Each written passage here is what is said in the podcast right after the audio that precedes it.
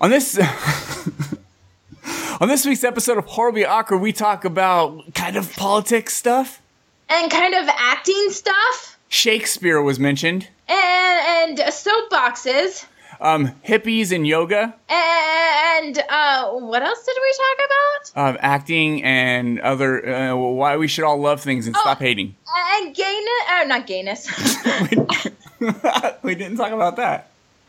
and geekiness. And nerdiness. And smarts. And book. And calendars. We talked about calendars. Yes, all of this was talked about on this week's episode. Enjoy. Hey, this is Maggie Carr from Maggie vs. Evil Dead. You can look it up on YouTube. And God have mercy on your soul because you're about to listen to Sean on Horribly Awkward Podcast. Hey, what's up? This is Cissy Jones from Firewatch. I'm Delilah. I hate to tell you guys, but the rumors are not true. Sean is not horribly awkward. You've all been terribly misled. Hey y'all, this is Lew Temple. You know me as Axel on The Walking Dead, and soon as Psycho Head, Rob Zombie's new movie, soon to be released, 31. And you're listening to the Horribly Awkward podcast.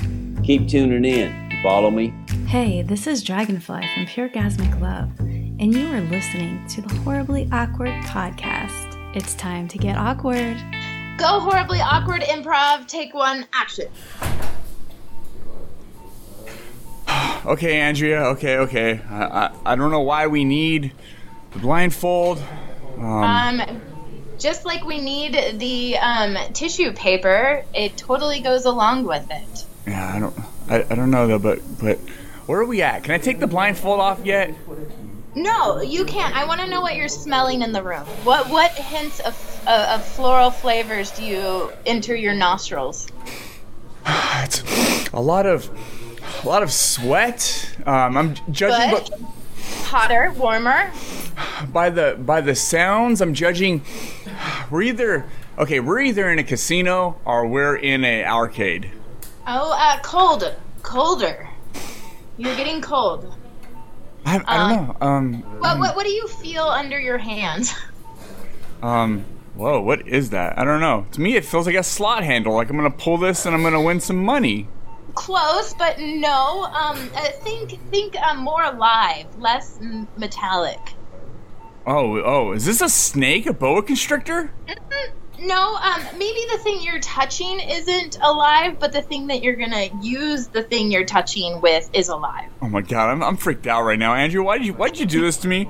Um, uh, okay, I, I'll take the blindfolds off, but I, I don't want to scare you, um, because what you're about to do, um, which I hope you know what you're doing, is um, operate on a dog, and the thing you're holding is the scalpel, and the smell of sweat is wet dog, and, and the ching ching song sound effects you're hearing is the machines. So don't kill him. Okay, okay. Whoa, wait a minute. Wait, I can't operate on this dog. He's not even fully asleep. Um, uh, he is. Just um, just pet him. Um, no, not his. No, not his underside. Um, Okay, okay, okay. south. Okay, sorry, I come towards the head, Okay, okay. and yeah. I like the actual head, not the male genitalia. It's okay, doggy. It's okay, doggy. I got this scalpel. I got people watching. That means nothing can go wrong. Do you, you do know you do know what you're operating, right? You, what your surgery is? I, I don't know anything about surgery. A- Andrea, I said, I, I told you I've been depressed. I needed a day out. I needed to do something fun and exciting. This is not what I had in mind. This is fun and exciting, and everybody says that you should have a dog and do things with dogs. I'm sorry that your fun and exciting is a different type of dog. I mean, what did you want to do? Just go to like a cuddle room or something? I- I, mean, this is fun and exciting. I, th- I This thought I was gets your gonna, heart rate up. I thought I was gonna go lose some money at the casino or or drop some quarters on some Street Fighter at the arcade or uh, something. Well, I'm weird, so that is not what we did on this day. Um, but just imagine how happy and undepressed you'll feel when you when you save this dog's um, left toenail. Oh, that's that, I could do that surgery. Just give me the I clippers. know, right? Give me some clippers. I don't need a scalpel. It, it's just a wasp. It's a little wasp stinger in, in, in the pad of his foot, and then um, he'll be your best friend for life. All right, all right, all right, Ruffles. Uh, I'll be right back to clip your nails. You you hang out real quick. Andrea, come with me to the other room. Come over, come over, come over here. But wait, where are you taking me? Oh, come on, come on. Look, look, look, look. Look, I. This is not what I had in mind for a fun day. I need to get my mind off of stuff. You know, things have been, I just been stressful. Life is stressful. Life is stressful, and and I I'm sorry that you were unable to um, paint your room pink, and it ended up being more of an orange. Um, and that would set someone back. And, and I know that, that the bedspread that came in was more of a yellow color, and and that your bed um, is really just a blow up mattress. And I know that is depressing living in um, a, uh studio apartment um, here in um, sunny, um, sunny Canada. Well, check it out. I actually live in a one bedroom. That's not a closet door. That's actually my room inside that room. Oh, uh, all right, you're right. Time to go to a cuddle cafe. okay, but but okay, let's look look at between between my small apartment, stressful living, California's raining, we're getting flooded out. We need snorkels, we need boats to travel to work now. It's things are crazy. What I need is uh what I honestly needed to do is I'm just gonna walk away from the podcast and I need you to take it over. What? What? Are you crazy? I am that would crazy. just be that would be horrible, and I'm already awkward, and so I don't know if I, I could actually live up to the horribly awkward name and without making it like just terribly shitty.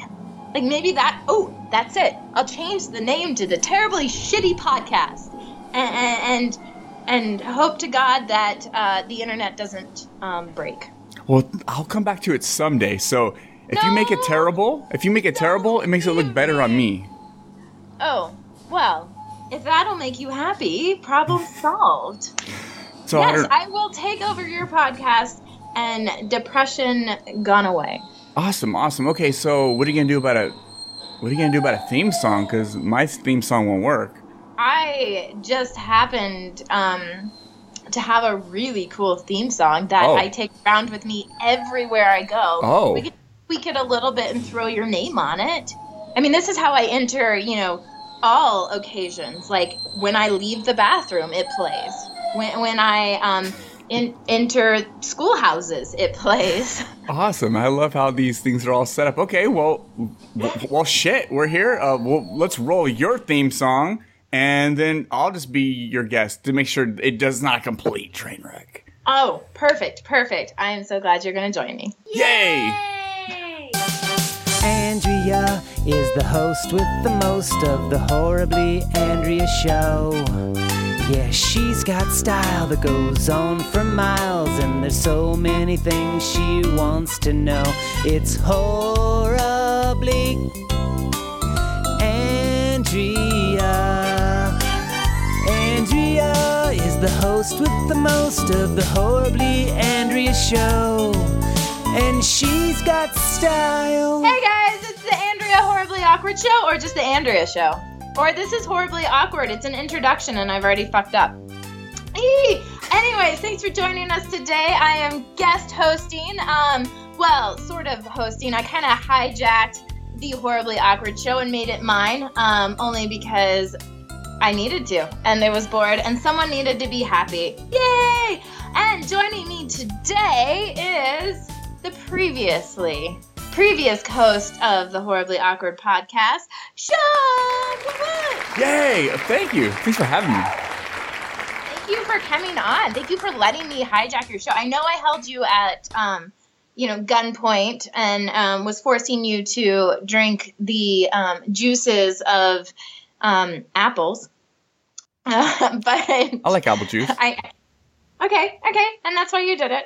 Um, but thanks for joining me. How have you been? I feel like you and I have not socialized in a long time via intranet.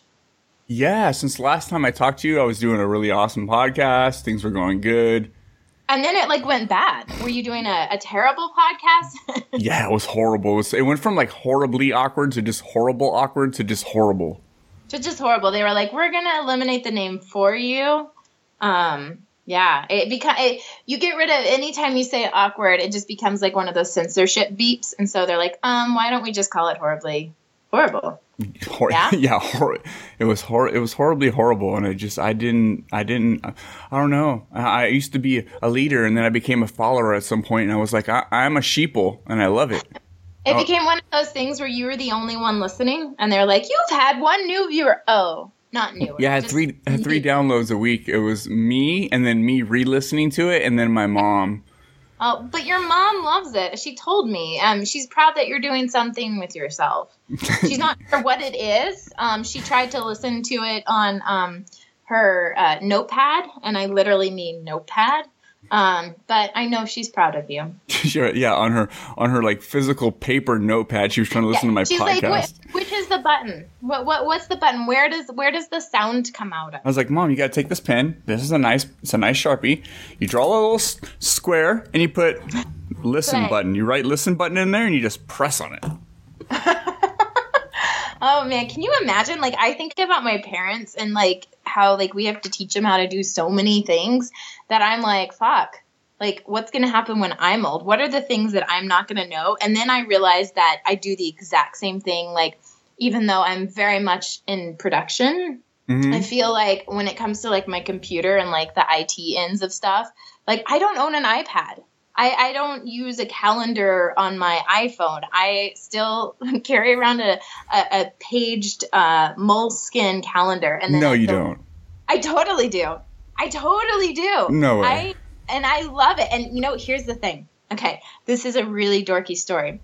I love writing because I have I'm a writer, and um, I love actually like writing things out like pencils. That's kind of why. So the the calendar that I have is half of the half of it's a week. And the other half is like a note side, so like I can write notes for things going on during the. Again, this story is nerdy and it keeps getting nerdier. No, I like it. every year one of my favorite things to do is to buy my new Moleskine calendar. And i get really excited in december. Well get this. This past december i was in new york and got to go to the Moleskine store in new york city. And i was probably in there for a good half an hour. And my husband had to drag me out of there because i was like i don't know. There's a pretty orange one. There's one with Mickey Mouse on it. There's one with Superman. There's one with pretty music notes. He's like, it's just a fucking calendar. Um, but I got this beautiful orange one, and um, every time I see it in my bag, it makes me happy. Oh, um, I take you for like you almost sound like a crazy like single cat lady, like has a bunch of cats and shit, and gets gets excited about calendars.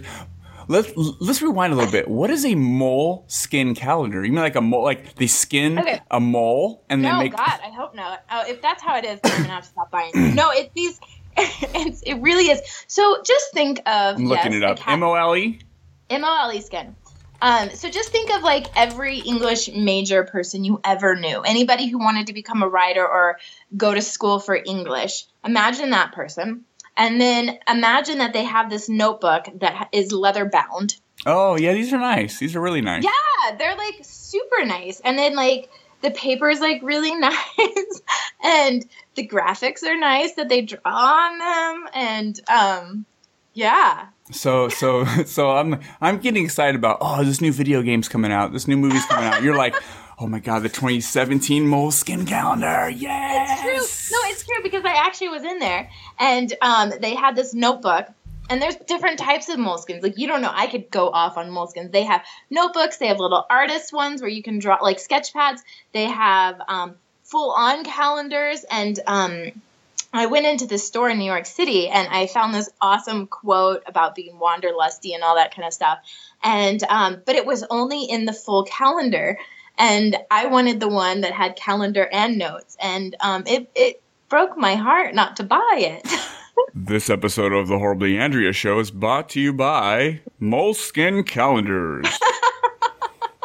Hop over to moleskine.com and get your calendar, your new 2017 calendars, at a fraction of the price. Just enter promo code Andrea for 20% off and free shipping. Andrea the nerd. That's No, I- awesome. yeah, no, I I actually um I try to be cool. I am not cool at all. In fact, um I mean, for my 16th birthday, I asked my parents for the complete Oxford Dictionary edition, um, and I didn't get it. Um, and I'm not gonna lie, I was I was bummed out that Like, no, Andrew, you need to be cool. We got you this We got you this brand new Nintendo system. We need you to be like really nerdy, not book nerdy. We need you to be tech nerdy. Well, you know, it's funny. I joke around about this. Um, you had Zach um, Reynolds and uh, on with me, my Yeah. co-star web series. You again, and um, we always joke that um, there's there's a difference between geek and nerd. Geek are cool. Are geek are people who are into video games and comic books and um, sci-fi movies and all that kind of stuff. And and nowadays, geeks are actually cool. They're kind Yeah. of hip and forward. And then you have nerds. And nerds are um, not cool, and they're like the book smart people, and and they're the ones that um, I'm like the Hermione Granger. And I, for truth, I'm not gonna joke. Uh, would sit in the front row, and I was that person who would raise my hand and would get frustrated because I knew every answer, and they would never call on me. Hmm, Yeah, That so- sounds so sad. You made me really sad right now. They weren't calling you. I, I was like, do not, do not call me. I do not want to Oh say anything. Don't talk to Yeah, me. and I could never. I was so obnoxious. I could never keep my mouth shut. Like if someone had the wrong answer, I would blurt out, "No, that's incorrect," and I'd give the right answer because not because I was like trying to brag that I was smarter. I honestly felt bad for them, and I was like, "Oh, you're gonna think this is right when that's actually wrong, and then you're gonna get a bad grade." So I felt like I was helping them. That's how. You, you weren't a nerd. You were a dork. I, I will probably take that. I was in band too. I played the trumpet. I That- did. Music's awesome. I don't give a shit what it was. Music is awesome. You can play the Yay. anything, any So I kind of got, a, got a couple cool points back. You oh yeah, he definitely got got all the cool points back. I was the the nerd. No, I was the nerd guy where I didn't have a lot of friends. I didn't talk to a lot of people. Definitely was not cool. Um, I was socially awkward. I didn't talk to anybody at all. Like I was just like, dude. I, w- I wish I can go back and do it all over again. I'd make all the friends and I'd Oh, right? Oh my gosh, I think the exact same thing. Like I honestly am like, okay, what type of person would I be if I went back? Um and honestly, truth be told, like I try to make it sound like I would be way cooler than I am. I wouldn't. I I. I know that I would go back and I would still be that obnoxious person in the front row. The funny thing is, is okay, so I was a bit of a class clown and I always got in trouble. And I wasn't a class clown because I was like trying to be funny. I was a class clown because um, I think I lacked social norms. Um, and I remember in ninth grade, it was in this, uh, I think it was world geography class. And um, I was bored because that's what happens when you're smart. You're bored and you start talking. And I was a talkative person.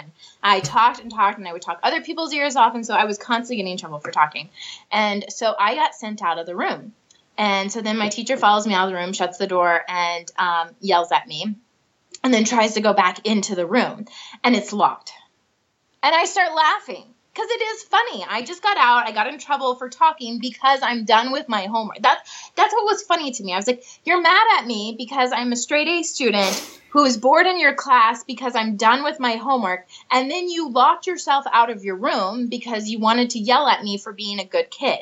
Um, and so I lost it. I like literally just like started laughing in the hallway. And my teacher is like, "You think this is funny?" And I was like, "Yes, actually I do." Cuz I was very black and white. Like it was just like, "Well, yeah, why would I say no? This is funny." And I oh, got detention for that. And you know, my parents got used to it and this goes so I get detention for it. And I get sent to detention and we're supposed to write a letter and and say we're sorry to our um to our uh, uh, teachers that and and that say that we'll never do it again. So I bring the letter home and I tell my dad and I explain it to him and and I'm you know just very dryly like yes I got in trouble for talking and then I laughed at the teacher because he locked me and my dad's awesome and I think he got the giggles out of this too. Um, and I was like and he locked me out of the room and then I started laughing. He asked if I thought it was funny. I said yes. So he gave me detention and then in detention. You're supposed to write a letter to your teacher and tell them that you're sorry and you'll never do it again. And I mean, truth be told, I'm probably going to do it again. Like it just kind of came out. I was just like honest. I was like, I'm probably going to do it again. And my dad lost it. Like just lost his shit. He was like, I don't understand you. You're telling your father why you got detention and you're saying that you will probably do it again. And um but that was just kind of that was the kid I was. So you were Um, you were a rebel of a nerd. That doesn't count. I know what do they call that? Mm. I guess like amongst the nerd world. You were just a smart. You were a. Yeah, because nerds aren't class clowns. Nerds keep their mouth shut. nerds are book smart, but they keep it to themselves, and maybe every once in a while they find a cool kid and they want to be friends with them, so they'll help them out with their homework or do it for them or let them cheat. Like me, I might cheat off like the Asian girls in math class, you know, do that thing where you're just like like looking over, like looking out over answers. Yeah, multiple choice was the best when you got to fill in the little circles because like that's so easy to copy. Um, you were a rebel. You weren't really, really a nerd. You were like a nerd in disguise. You were no, you were like a popular kid in disguise. See, here's the thing. Like I, and the funny thing, you call me a rebel, and I think rebel kind of takes a little bit of like motivation and intention. Like I'm trying to rebel. Like I don't think I even was trying. Like I was just, I was just freaking honest. Like I remember, so I have a lot of tattoos now. Um, and I remember, I think I have three tattoos. Um, when I found out my brother, my little brother had a tattoo, and we were, in, he was in college, and I had graduated. And he was playing with his wrist, and he took off his watch because it was uncomfortable. And I saw that he had this Thunderbird tattoo, and I was like, "What? When did you get that?" And he was like, "Oh, like a couple weeks ago." And I was like, "Oh my gosh, does mom and dad know about this?" And he was like, no. And I was like, oh, you are going to get in so much trouble. And he's like, well, you had your chance to rebel. Now this is my time. And I was like, let me explain to you how I got my first tattoo. so I drew a pretty picture. Then I called up mom and dad and I said, hey, mom and dad, I want to get a tattoo. And mom and dad said, all right, well, send us the picture a day later, mom and dad call me back and say, okay, this is nice. Um, how about you think about it for three days? And if you still want it in three days, give us a call. We'll chit chat. So three days later, I call my parents and I'm like, hey, I think I still want this tattoo. And they said, okay, do you have money? And I said, yes. And they said, how are your grades? And I said, I've got A's. And they're like, okay, you can get the tattoo. How old were was you? like, this was uh, 20? 19. Oh, you asked your parents for permission to get a tattoo? That's what I'm saying. I didn't rebel. And that's what I like explained to my brother. I was like, what part of waiting four days after asking for permission from my parents is rebelling? Um, so yeah. So That's I'm awesome. Not, I'm not sure who I am or what I am and where I fall into this world of human beings out there. So yeah, what what would you say is um what is your most rebellious thing you've ever done? Um, shit. Oh, oh, okay. First thing that comes to mind is probably getting my tongue pierced when I was like 16 or 17. There's ways you can go to t- these ta- these places and sign a form saying they can't be sued or something. Some some bullshit. Yeah, I was like, don't you have to be 18 to have that or whatever? Things were way easier to get done back then. You could just lie and say you were the age and, and sign a form, and it was good. Um, I remember having having my tongue pierced, and my my stepdad was like, well, "Why are you talking funny? What are you talking about?" What are you talking about? I like, love that. I love that. if uh, if if if if that's a if you have your tongue pierced, I'm gonna rip that motherfucker out. I was like, Really? uh, you know, after after a little while having it, they didn't really give a shit, but they wanted definitely wanted to stop me from doing stupid shit like that. Which I did stuff like that. I don't know why. I just did weird shit. I wasn't cool. I had my tongue pierced, nipples pierced. I didn't care. Belly button, ears. I had like 14 piercings in my ears. Had my ears stretched. Have a nose pierced. I'd done it all. I had the lip pierced in the middle. Eyebrows. I pierced my own eyebrow in school, like with a safety pin, and it like got all like swollen because like I went too way too high. Whoa. Yeah, because somebody said I I couldn't do it, so I did it. So, do you remember like so um what was I gonna say? Um so back then they were always like, You're gonna regret this, um you're you know, this is something whether I mean piercings aren't so much, but like tattoos and they're like, This is something you're gonna regret later on in life and all this kind of stuff. Do you regret like any piercings or anything like that? Um, 'cause I don't. Piercings, no, but I did get my cartilage pierced. I go to this like little Asian like beauty supply shop, and they pierced my cartilage, but they did it with a gun. And the way it pressed through it, like it makes it bow out. Like it didn't do it well. So, like, so like if I feel the back of my ears, is like these little balls because that's like where So it it pushed. a shitty job. They did a shitty job. Uh, I do kind of regret. I, I got one tattoo on my leg, and it says Sean Lee in Japanese. You know, I hope it's that's what it says. Um, uh, that was like the first one I got, and I never really got any more tattoos because I don't know. I just Yeah. I get sick of things, and I'd look at it and go, ah, I don't know. See, you know, it's funny. Like, I don't regret anything that I've gotten. I'll be honest. Um, except for, and you know, and this sucks because I was always like, I will never do or get anything that I will ever regret. and I have how many tattoos do I have? One, two, three, four, five, six, seven. So I have 7 Mhm. And so I, I think I've got a good record for me. Um, out of seven, there is only one that I actually regret. Um, and it sucks because it just also happens to be the one uh, that I see all the time. And Is there? wait, my- let me guess. Is there? Is it? Is there a boy's name? no. Okay. Is um, uh, butterfly, no, unicorn? no. I don't know. I'm not. A, I'm not a Um, guesses. do, do you know all the tattoos I have? Feel like Actually, I don't know any of the tattoos you have. To be no, honest. you do, you know one. I'm pretty sure you know one because I think you thought I was badass because of it. Oh, probably. I probably. I think you're badass, anyways. Ah, yay! Win for me. Um, no, it's on my finger. Oh, Um, which? What is it? I have um a paper airplane on my middle finger. oh, that's right. And, yeah. right. And it was really cool when it got done. Like it was really cool. It looked awesome and I was so happy with it. However, here's the thing. So I I've always done wicked research on tattoos and design and color and You Google, would a paper airplane on middle finger look awesome in 10 years? It's like, yes. no, but I look I really do research. Um to you know, you worry about skin spreading and things fading and all that kind of stuff. Well, oh, on, let's, let's ask Alexa. Alexa, ask Magic 8 Ball if a paper airplane tattoo on your finger would be cool in 10 years. The Magic 8 Ball says, My sources say no. Okay. she, she, she says no. Mid drink of beer. Bad choice of timing. That is the best thing ever. Holy shit! I just wish I had known that. Um, that's awesome. So I agree with her. Um, so yeah, I uh, I have it, and it wasn't until after the guy got finished um, that uh, literally he literally almost finished he does i don't know for all you listeners out there who's ever gotten a tattoo they finish it up they wipe it down they put some like nice little vaseline oil on it um, and um, he goes okay just want to let you know uh, finger tattoos have a tendency to fade and spread easily and i After? after like literally it just wiped everything down put some like vaseline shit on it and that is what he said to me i am not joking i wanted to lose my shit because i would have one designed it differently because Mhm. it's got like kind of dot, dotted lines to imply that it's flying in Yeah. circles That's awesome. and they're wicked close to each other.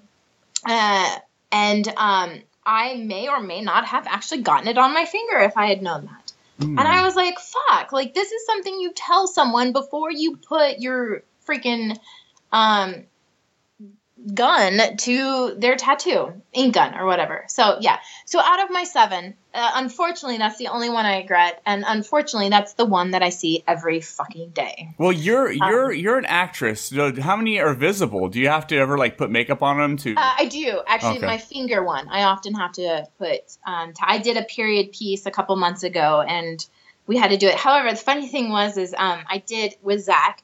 Um, we did a um, a cool, really cool, and I wish people could see it. They just can't see it yet because it's uh, it's doing the festival circuit. But we did this cool uh, short film about two mimes. And, okay, that um, sounds awesome. You and. Zach were mimes. Yeah. Oh Zach god, mimes. that's How cool is that? great. That's fucking Uh, awesome.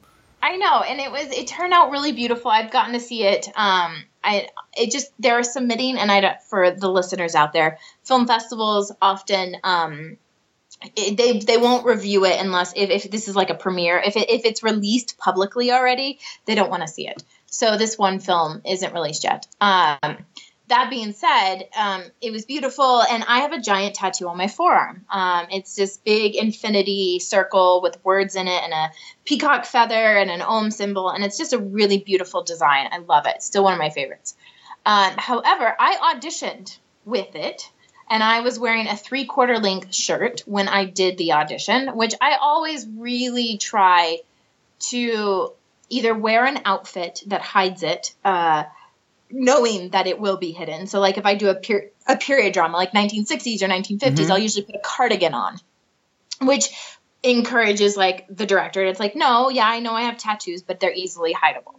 Um, however, um, I guess the director had forgotten that I'd done that or had seen the tattoo.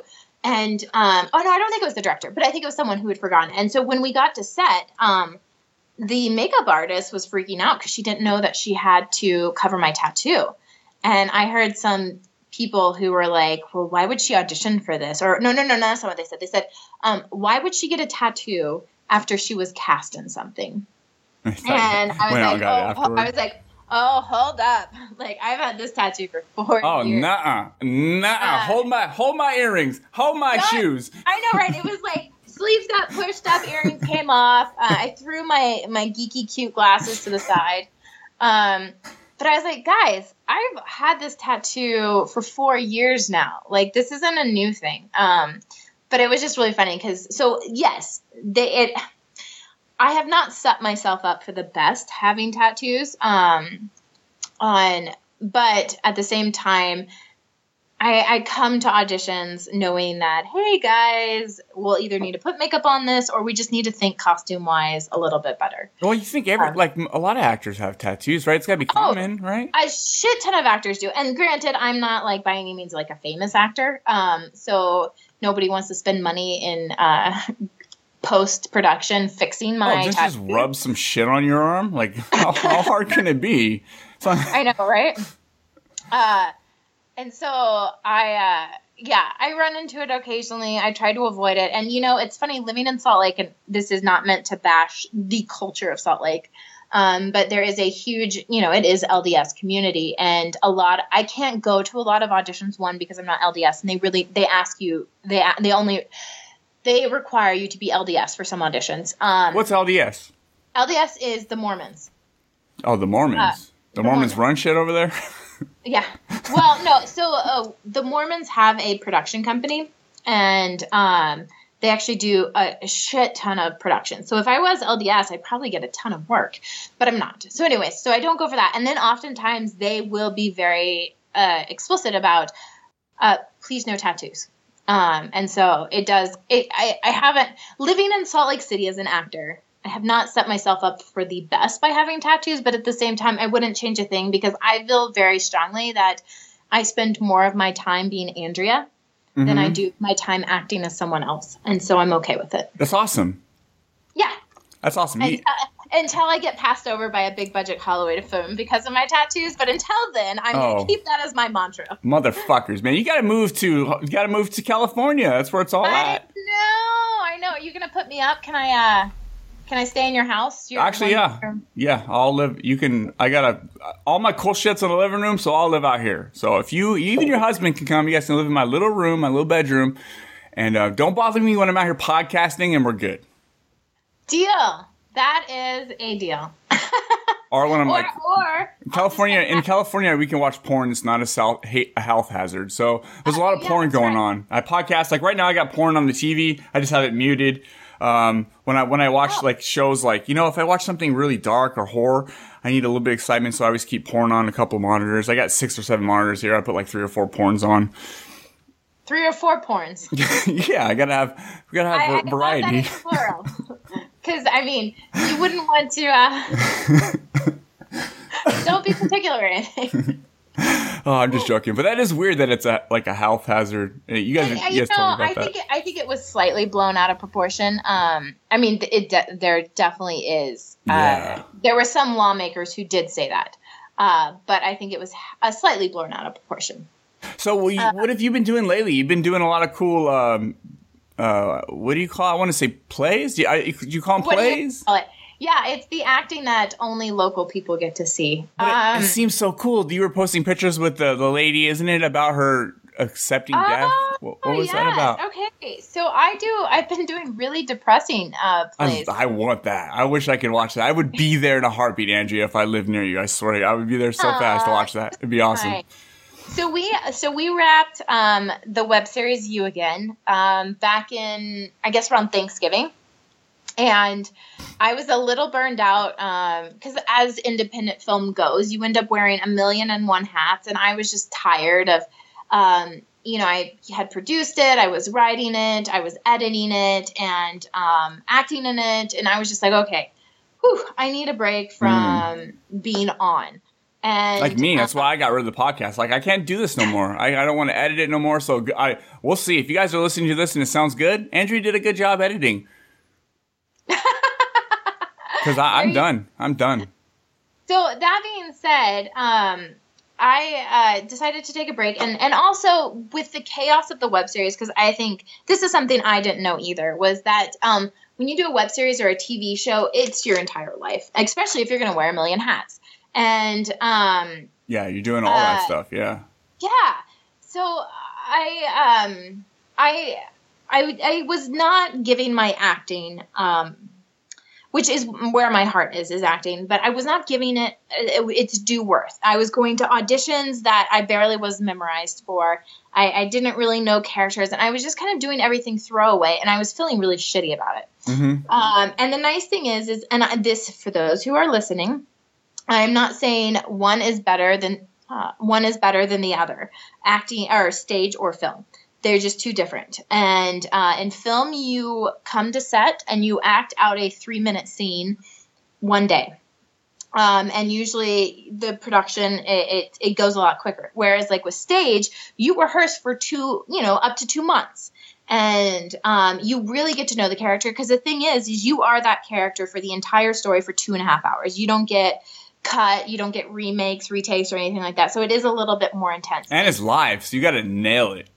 Yeah. So if you forget a line, if you um for you know, you just have to be more you you're you're just um yeah, it's it's just a different beast. And so I really um uh I really wanted to get back to that. And so I had the opportunity to be in a play called Winter and it was about the right to die and it was about I played a granddaughter and my grandmother had dementia and wanted to take her life. And it's actually a big deal right now. Like only a couple states have it. It's a it's a very big political thing.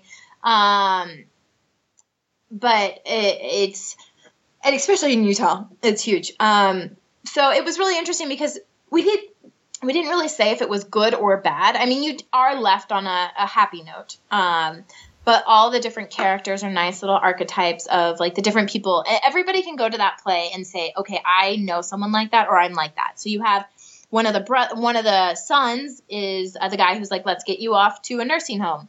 Then there's the other son who's like, just stay at home. It's okay. Then you have the husband who's not quite admitting to the fact that uh, the disease is far along. And then you have the woman, the grandmother, who's like, I'm done with life. I can't remember anything anymore. I'm not who I am.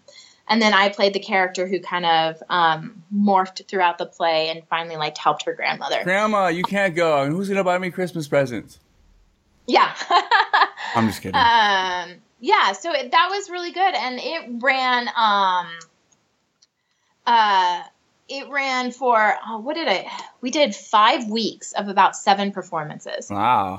And um, that's the thing, you know, film is exhausting. Um, it totally is, and that's why I took a break from it.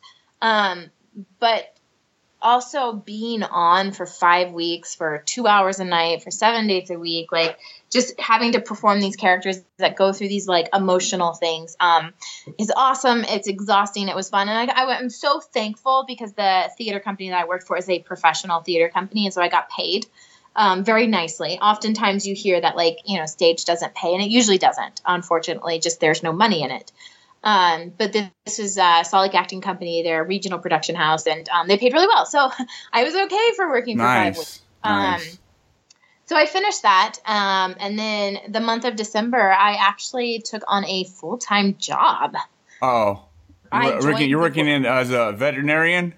yes, of course not. Um, no, I now actually am uh, oversee all the multimedia and web stuff for Salt Lake Magazine, which is a cool. Okay, uh, that's cool. it, it's it's a newsy lifestyle magazine. So you know we have obviously one uh, editor who does a lot of political stuff, but more of it's arts and culture and food and you know happy stuff. That's the stuff I'm into. I don't want to hear about right? the politics and right and, and people I- destroying Starbucks because they're mad. I know. and you know, I have a journalism background and I did news for a while there and it's important. It's very important and I think it should be taken very seriously and I think there is a um uh, journalism has been skewed in the past couple years. After we started doing the 24 hour news cycle, I think journalism has. Um, there's a weird fuzzy gray line of what is actually journalism and what is just shit talking. Um, and but I remember when I was in journalism, I was like, I am so tired of serious stuff, and I know it needs to be there, but someone else is going to have to do it. I can't do it. Um, and so I kind of left the journalism world because of that. So the nice thing with this magazine that I work for is that it's a good, healthy mixture of both. Um, That's good. yeah. So I, I very much am enjoying this full time job. Um, I get to write, I get to shoot video, I get to take photos. Um, and um, I'm going to actually start working with them as one of their bar contributors, which I'm really excited. And I like cocktails and I am okay with writing about cocktails. So you're gonna go out and like drink cocktails and then write reviews or what? Yeah, well, maybe not reviews about the cocktails, but just stuff that might have to do with cocktail, the cocktail world. whether That's it's a- awesome. whether it's a new distillery that pops up or a new way to serve a drink or I don't know, anything. I just get to have fun with it and I'm super excited about it. That sounds like a lot of fun. It sounds way better than my job. So I think I, I might know. be moving to Getting- Salt Lake. Getting paid to drink? Hell yeah, yeah, Ah. that, that's awesome. So what are you gonna do if you like something comes up? You got some acting gigs or something? Which something did come up. And I wait, did you just ask me a question? Are you doing the interview or am I? No, no, I'm asking. I'm asking a question. Yeah, so I'm actually killing myself right now. Oh, that came out wrong.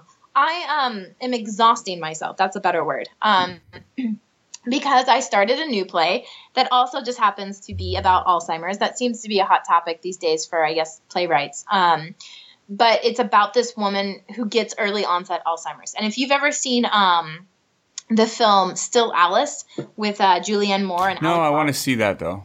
it's so good, but this play really parallels it. Um, we actually joke that we wonder if um, the uh, whoever wrote the film had had read the play, um, or vice versa. I don't know who the chicken or the egg, which came first. Um, but they're very similar, and it's really cool because you spend a lot of time going, "Wait, what's reality?" Because this woman is young for having um, Alzheimer's, and she doesn't know she has it. And in fact, she's a brain doctor, so it's even crazier. Um, so she's in super denial. She thinks it's brain cancer because, heaven forbid, it be actually dementia or something. And um, it's it's neat because I play three different characters that she keeps confusing for different people. And um, so I actually, as an actor, am playing some fun actor gymnastics. You get to play three different characters. I get to play three different characters. Yep. You're gonna be totally different looking in each as each character. No, because the thing is, is the woman is struggling with um, trying to figure out who's real and who's not. Oh, Um, I I play a I play a uh, psychologist, and uh, she thinks I'm sleeping with her husband. And then I play her daughter, which you can't tell at the time whether it's real or a flashback or whatever. And then at the end of the play, I play an unnamed woman whom uh, the main character thinks is uh, her daughter. So it's fun because I yes, each character I definitely have to do like the the psychologist. I don't know if your listeners out there um, have ever seen Silicon Valley, but it's like literally one of my favorite. Um, that's a great show. it's so good, isn't That, it? the end of uh, season one where they did like the dick stroking Yes. ratio Oh my gosh, thing. I love the how many like the mathematical like how many people can we actually jack off? Yeah, I love that. Literally one of the best written episodes I've ever seen on television. Um, so yes, um, I uh, so anyways, my character is really reminiscent of the female venture capitalist. she she jerks off all the. No, no, no. but very awkward and very maybe leans a little Asperger's esque. So that's fun. And then um, then the daughter is just kind of your typical like rebellious like 25 year old daughter who doesn't have a good relationship with her mother. Um, and then the woman that I play at the end is this more sort of grounded woman who could be maybe a yoga teacher for her career and um, her and her husband just got a divorce so it is it's fun to like try to find three different characters while at the same time try to be the same character Yeah, that's awesome. yeah i, I love it Um, So would you say like with your okay, so doing doing plays and stuff like that, I feel I'm guessing from the outside looking in that the, you have a little more creative freedom with expressing your acting skills than you would in a film? Ooh, that is a great question. Yes and no. Because you'd be more Uh, dramatical and you can be more expressive. Movies are like, this is what we need exactly. Kind of. We kind of need this tone. So kind yeah, of but stick to it. sometimes you sometimes you get with a director who has a very artistic uh, view of how he wants um, a moment to be played. Mm-hmm. Um, I think they're similar. I, I think technically wise, you have more flexibility on stage because um, you don't have like three inches to move. There have been moments where the, I'm told, don't move your head. You're either out of focus or out of frame. And so Mm. then you do have to change your acting style based on that. Um, but I think like that's more of a technical thing um, than like an actual like artistic thing. I think artistically wise, uh, both stage and film are fun. They're just different. The thing is, is you have to think about this like this. So I, I had a great. Um, do you guys, do you know who Glenn Morshower is? I do not. Teach me. Okay. So Glenn Morshower is he's a Hollywood actor. He um he's been in like Transformers and 24 and he usually plays like the general or like some sort of the southerner. Um, he's a great amazing actor but also an amazing acting coach and I go to see him all the time. And I remember him saying he was trying to describe the difference between theater and film because it's very easy to sit there like there's always this like fight between like theater and stage or stage and film actors because like theater act stage film actors think they're so much more classical and they've got the fundamentals and they're grounded and it's true acting and then film people think they're just better because you know they're on film and they have bigger audiences and have bigger paychecks. Um, the di- the main difference between the two for an actor is just imagine the person who's sitting on the front row is going to have a completely different experience than the person who's sitting on row 50 and so um, so the camera is kind of like that. So the camera is like the person sitting just in front of the front row. And so um, they're going to see your facial expressions, they're going to see your energy, and they're going to receive your acting so much more realistically Mm-hmm. than the person sitting on the back row. So you Okay. might be crying. So you could squirt a tear on the person on the front row is going to see the tear. However, the person on the back row at row 50 is not going to see that tear. So you do physically have to create a larger emotion than just a teardrop. Whereas, like if you're on film, you literally just have to squirt a tear. So it, it, it's kind of squirt like a tear. It just sounds a little, little squirt, like a little. squirt. It's not supposed to shoot out. It's supposed to. Dri- it's supposed to like drip down your face. It's supposed to pour down your face. It's not supposed to squirt out. I could be very cliche, and so like when a tear cascades down an actor's face. Yeah, yeah. I like that. Uh, That's good. So yeah, so it's if you I like to I love that idea that they're not different acting wise. It's just you have to be aware of where the audience is. That makes a they lot of sense. Yeah. Are they sitting on the stage with you or are they sitting in the back row? You're gonna sit in the back though, you see the whole picture. You see the whole stage, and it seems like you could look around easier than if you are in the front. But yeah, in the front, you're getting that up close. You know that. Yeah. Yeah, that makes a lot of sense. I never really thought about that. I've never thought about that. That's really cool. Isn't that a cool way to think about it? Yeah, and then on film, everyone gets front row because they're watching the film on your TV or the movie theater, and it's like you can see everything regardless. It's Yeah. very cool. Very yeah, cool. so that, that's Very kind cool. of what. Very cool. Um, yeah, so I've been off. doing a lot of stage acting, um, and I think I'm going to. I, I mean, I'm still taking film and television commercial auditions through my agency. Um, Do you sleep? I- Do you like sleep or eat lunch or take? no, no. Okay. I, I'm actually a robot. Oh, Uh, occasionally, I have to make sure I get plugged in so I recharge. Yeah, it that- hasn't been yeah. funny. Um, but yeah, that that makes a lot of sense. Yeah, I mean, I, you you seem like a robot. I've been watching like Westworld and Ex Machina, so I'm like, robots are real. AI is real. They can act. so do you like download? You're like, I need a new acting skill for this play. Let me download. Let me download my ex, uh, my depressing expressions here. Let me I like it. I like it. let Um, me download the Brad Pitt file so I can get a little bit of his, uh, you know, charm. There we go. No, but I do like depending on the play, I might work on a um a dialect, like learn an accent or Oh. something like that. So That's tough. That must that must be really hard, right? I think okay. So with dialects, which is really fun, there. Show me a dialect right now. Do one. No, on Uh, spot. Go. No, because then people. Okay. Um. Well, here's the dialect that I always like to talk about. So I live in Texas. and um, lived? or- I lived in okay, Texas, that's right. and um, Wait. it's very easy to think of the Southern accent as one thing, and it's not. You have the North Carolina accent, you have the Alabama accent, you have the Deep South accent, you have the West Texas accent, and they're all so different. And I, I had the opportunity to be in a play where I got to do West and East Texas. Um, so if you were to like imagine West Texas, it's a little bit more drawl. It's kind of a little dirtier. Unfortunately, it has a tendency to be a little bit more uh, white trashy sounding. That And sounds so you can imagine real. Is yeah, that I'm sitting in like maybe like a wife beater and drinking a beer, and the sunset's going down while the horses run around, and we might have like a broken down truck in our backyard. But then if you move a little bit more east Texas, it gets a little bit closer to the Southern Belle. So there's a little bit more of a drawl. You're a little bit more sophisticated. But then if you really want to go deep south and you're thinking more like Alabama or North Carolina, it's a little bit drier. And you can imagine me probably wearing like a skirt and maybe I have uh maybe gloves on and I'm a little bit more proper. So and those all can be Southern belles like that. Those are really good. Like I, I, I ba- barely recognize your voice in there. We should have just done the whole podcast like that. That'd have been awesome. Yeah. you could pick one.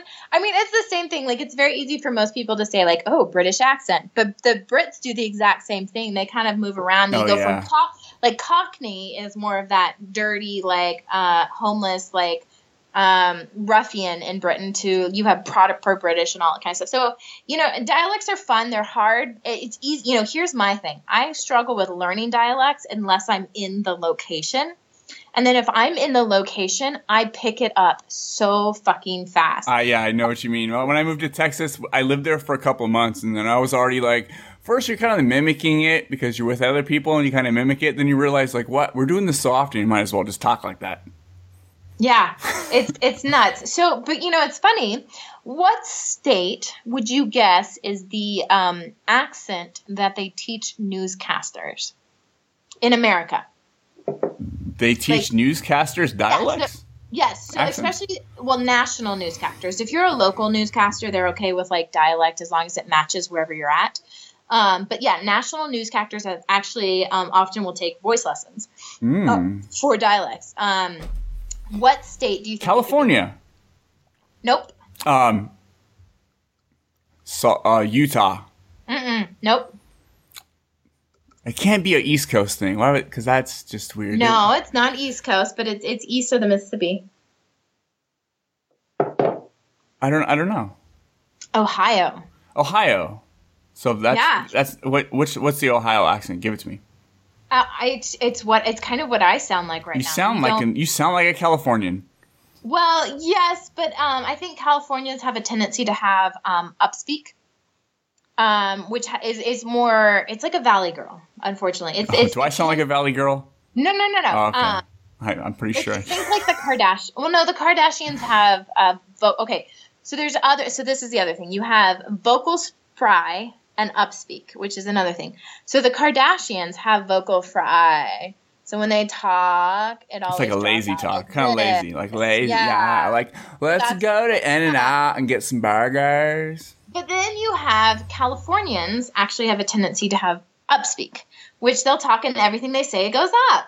And so everything they say is kind of like a Oh, question. fuck, I feel so always embarrassed wonder what now. they're doing. I'm gonna change my Yeah. whole way of talking. I'm just gonna talk normal now. Guys, welcome to Horribly Awkward Podcast. Podcast is awesome. Which is funny because I think you have you have a bit of vocal fry, but not as obvious as women Oh do. Speak with vocal fry. Do we say like a like like a lot? Like do we like like say like like a totally lot? Like I could totally talk the entire time like this, and that's the craziest thing. Like dialects and the way you talk really make someone wonder what you look like. I totally agree, Andrea. It's like um, sometimes just sitting in and out. I'm just like I'm, I'm just I'm listening. I listen to the people behind me, and they're like they're talking like they say like a lot, like like like a lot. They say like, and I, they don't even need to say like sometimes when they say like. So it's like a lot of likes, yeah, right, right? They don't even say right. right. They say Yes. stuff. They stuff say stuff like hella. Like hella is not even a word.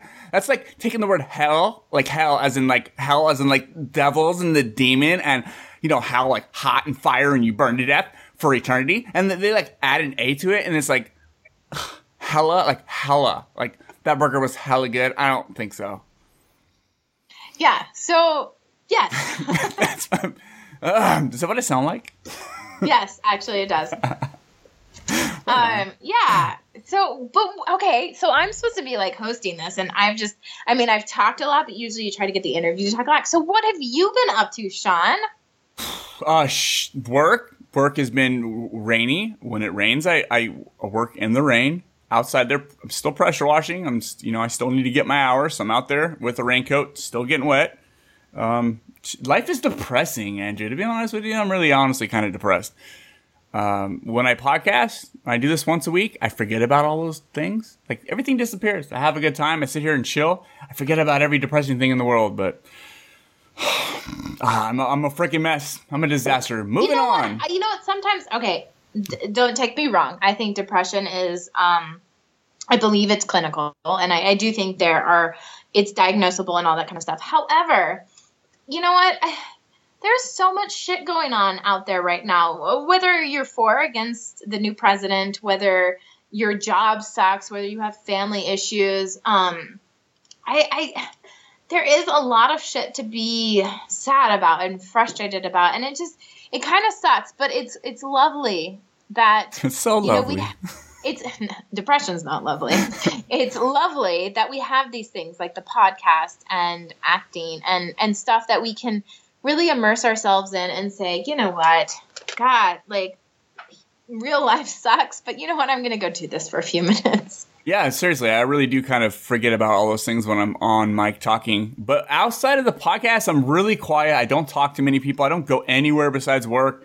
It is so depressing. What? I wish I wish I didn't have social anxiety so I can have friends and go out and do shit with them, but I choose to uh-huh. to like not do that. I don't know. I think about it all the time like how can I go out and meet some friends? I can meet people online. I have friends all over the United States and and the UK and Canada, but why can't I just do that locally? Like why can't You know, okay, here, let me ask you this, Sean. Okay, ask. Okay, and and I have a tendency to wonder about several things in this vein, but do you f- you're happy doing your podcast? Yes, absolutely. You like your friends around the world that you talk to via the internet. Um, are you depressed that you don't have tangible friends because you actually, as Sean, wish you had tangible friends? Or are you depressed that you don't have tangible friends because society says you have to have tangible friends to be happy? I'm actually because I actually don't like I don't have I don't have a friend. I'm well, I do have friends, but I just I don't like I'm not like, hey, let's go let's go hang out. I don't But know. that's not what. But that's not what you want to do, though. Mm. So then I would say that you are happy. Like, I mean, society says that you have to have these human be. I mean, okay, yes, physical contact. They they've proven scientifically that it does affect you, and Yes. eye contact is important. And I don't I don't yes, do that. I don't do eye contact. Okay, so they have scientifically proven that does change you. However, that being said, like if you find joy interacting with people, okay, if I you do. find joy, ah, if you find joy interacting with the people that you talk to on your podcast or the people you might socialize with while you're playing a video game, why do they have to be tangible? And you shouldn't you you personally, Sean, shouldn't put so much weight in the fact that just because you don't have a social life that is tangible that you're not happy. Do you know what I mean? Because you are actually happy. Society is the person that uh, society is the thing that's telling you that you shouldn't be happy. I always dream about the simpler times. It would be so nice to live in the 1800s where you worked on your ranch and you went out and shot some critters and you like work for people and you trade services with actual people instead of going out and, you know, looking on apps and following all this fucking bullshit, all this, all these protests online. You go out and do real stuff. I, I always think about that. Like, it's nice. It seems like so nice. So you so you actually want to do real stuff. I really do. I just Oh, don't know how to. Okay. I don't, I Um, don't know how. Where exactly in California do you live? I'm in Fresno. Fresno. I don't know the geography of California. It's Where right in is the middle. that? It's like central. Like it's almost. If you go, if I drive ten minutes up the freeway, there's a there's a palm tree and there's a uh, redwood tree. no, there's a palm tree and a redwood tree right in the middle of the freeway, and that signifies like the center of California. It's basically the the the redwood trees on the north side and the palm trees on the south side. Yeah, That's crazy. It's kind of weird because you're driving in the freeway. There's these, there's these two trees in the middle, in the middle, in between the two lanes, or the you know two sides of the freeway, and you're just like, like that's strange. Yeah, that's like the Central California. I'm right there. That's like, te- so I guess technically Southern California. I don't know. I'm only like three or four hours away from L.A. I'm gonna go try. Actually, I'm gonna do this. I'm I'm gonna, I'm gonna say it right now. I'm going to go and hang out with Jason and Mindy and Bob like sometime. Hey, hey, when? I'll come join. I'll come out to California. Can I come out to California? Yeah, I want to go to their house and record like a live podcast because they totally okay, told me I feels should. a little creepy. What? It feels a little creepy. You're like, I want to go to their house. No, no, they invited me. Like they said, come Okay. anytime. I can hang out with them instead. I want to go to their house. I'm like, Jason, who are you? Sh- Sean, you look a little taller than I, I thought over like Skype. Yeah, dude. Um, I found out where your house was. I'm here. Like, can we hang out? Oh my gosh. No, he, he Oh, invited my- me to go up there and hang out, and and all I gotta do is drive like three hours, I think, to get to his house. But but like I, all these things in my head stop me. Like, oh, Sean, you have sleep apnea. If you drive that far, you're probably gonna fall asleep on the freeway, which is true. I've done that. I've fallen asleep on fallen asleep on the freeway. Um, oh, don't tell me that. That makes me sad. Yeah, it does. Yeah, I, I barely drive out of town when I'm working, and I get super tired. I have to take caffeine pills right before I know I'm going to do that, or else I'll, I'll start nodding out. Once I get on the freeway, my brain says, "This is boring. Let's check out." Aw, don't say that, Sean. I lost a friend who fell asleep at the wheel. Oh, that's oh, that's You- terrible. yeah, you need to be careful. I did that on the freeway once. The freeway turned. I did not. I went straight. Luckily, there was no nothing there but grass, so I didn't like hit anything. But very scary. Sean, you scare me. It was it was scary. I do have sleep apnea though. I wake up like a hundred times a night. Err.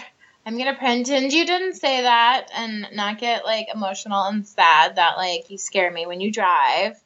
That's why I don't go very far. My work is 0.5 miles to work. I make one Okay. U-turn around the stoplight right outside my apartment, and then I make the first left down there. My work's right there, so it's like I'm not. but I do drive when I work. Yeah. Minor minor details, right? Yeah, yeah, I'm, I'm I'm good. I'm okay. But when I drive three hours, I don't know. Like I'll just get bored, and I don't. I make up So, I- excuses. I'm an excuse maker. I love excuses. Okay, so okay, I'm gonna wrangle this um podcast back in. Do it. Do Um, it.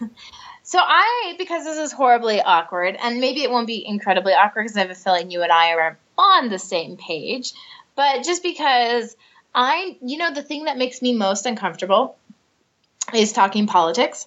So I get really angsty. Um, what? How do you feel? I, literally, I'm not joking. Like, eh, even talking with people that I agree with, like the second I go down that, I, I refuse. Like it, it's a thing. But but this is the the motto of the podcast. Let's do it's it. horribly Let's awkward. do it. So, so I don't think I'd be honest as a host if I didn't take us down the route that makes me most uncomfortable. Okay. Um, but let's talk politics. Um, Sure. I don't have much to say. Let's go for it. well, you have an opinion. I know you do. Um, we have a new president. Um, Sean, how is this affecting you? It doesn't affect me. I don't. Bullshit. I don't. Bullshit. I don't follow. Honestly, I don't follow anything. I don't like. okay, I but you but you know that the new president is Donald J. Trump. I know that. You know what Trump's things that go along with Trump. So I don't you know much of that. I don't know You much don't. about. All I know is the wall building thing and Okay, okay. and the well, pussy we'll- grabbing, pussy well, grabbing and walls. We'll start with what you know then. That's Okay. it. So we'll work. Okay, so he has been he has been he said 11 years ago he was involved in a thing and he was mic'd up for a television show and he did make the comment about uh, grabbing a woman's pussy. That was on a television show. It was, well he, it didn't air. That he was mic'd up and the cameras were rolling so they just caught the audio. That was never actually aired. Um, that being said, he has a tendency to make derogatory comments towards women. Um, that is why on uh, on uh, what is today? To, or since this isn't airing today, on January 21st. It'll it'll go out tonight probably. There you go. Okay, on January 21st, there's a shit ton of women's marches. There's a women's march on Washington. Um, it's just all over the country, all the major state capitals. There's women marches going on. So President, I guess I have to call him that now because he was sworn in. Um, but President Trump has constantly, even recently, not just 11 years ago, but recently, just even during the campaign, made comments about women. And um, what are your thoughts? And I'm, what are your thoughts on the man that's supposed to be representing America, um, the face of America, the political godhead of America, have be after being with Obama, having such a, a very articulate uh, sense of ha- respect for all different types of people, and then all of a sudden we have now have a president who tweets and is completely okay with making hateful, derogatory comments towards all types of people. How does that make you feel? Hmm. I don't I don't know because I don't know exactly what he's saying. I honestly don't follow any of this shit. Um, I I think when guys get together, guys, I don't give a shit who you are unless you're super religious and you're around a bunch of church goers. You're gonna say derogatory things towards women. That's just the way guys are. All men are like that. They, and it's not like they mean it. It's just the way guys are. They get together and they talk macho talk and they say stupid shit like grabbing pussies. Um, I, I don't know about the other stuff. I do think it's weird. I think it's totally weird. I I I don't. I just think this has been a one of those weird things in history that's gonna go just be strange. No matter. I, don't, I honestly I don't know. I don't have. I just don't follow any of the. If, Well, okay. Well, what I'm saying is, is like, what do you feel about the president of your country being known for having uh, a dirty mouth, basically? Dirty mouth, love it. Uh, hatred tor- towards women or other races, I I don't. I that's that's that's retarded. If that's if that's real, if that's real, you know, I I I, I don't know. I just I I don't believe in. I I kind of just I passed that age of where you grew up not being racist. You know, like the racism thing isn't. You know, like your your your grandparents and parents might still make those comments because that's just the way things were back then. But I, I kind of I'm you know I'm, I'm 36, so we just passed that that age of where like you, we don't really think about stuff like that. And the next generation of kids won't see color and race. And as far as the women's, I think ev- women's, the women's. Um, I don't know. This is a weird, weird subject. I, I think, I think I honestly don't know. I think Okay. I'm, I'm not against bagging on women. I'm not against uh, being derogatory towards women. I think everyone should be equal. I know there's a lot of. St- I just watched this Ashley Judd. Like she basically did like slam poetry on stage at, at the one of the women's marches, and it was awesome. Yeah. Oh, cool. It was really awesome. Everyone should watch it. It was almost like a, a rap. It was almost like slam poetry. It was really cool. Um, I don't know. Do do women get paid less in in a lot of things? Is that really Yes. uh they Yes, do? that's that's really a thing. I mean, there's I know a lot of restaurants that only hire like pretty girls. I mean, so do I want it to be equal where you have to hire the guys? No, I don't want to go to that restaurant anymore. I just want pretty girls. I want I want the women to get the upper hand on that. Uh, oh, okay. what about okay? Um, what about the? And I I was trying to pull up some specific tweets to kind of use as validity. from from from Trump. Uh, yeah, but okay. So going off of President Obama and, and many of the past presidents, and I know this is a little bit different because um, we live in a day of social media, which kind of transitioned through Bush to Obama and now to Trump. But um, Obama was very, um, whether you agreed with him or not, he was very articulate about what he said and how he said it. yes, Whereas we have he's very professional. Right. He de- he definitely res- like he acted in the job of president in a very professional manner.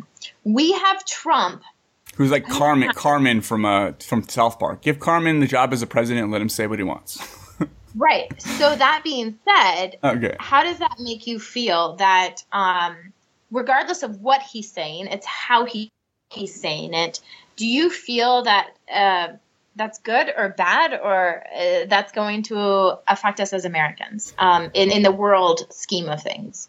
You know, I'm not sure. I do like the fact there's somebody who is willing to just say some shit. I feel like there was some if there was something going on behind the scenes, I feel like Trump would put it on Twitter and that would be freaking awesome. Yes, but he's it's not that he's putting things that are going on behind the scenes. But he would. He he would. Yes, I totally agree with that.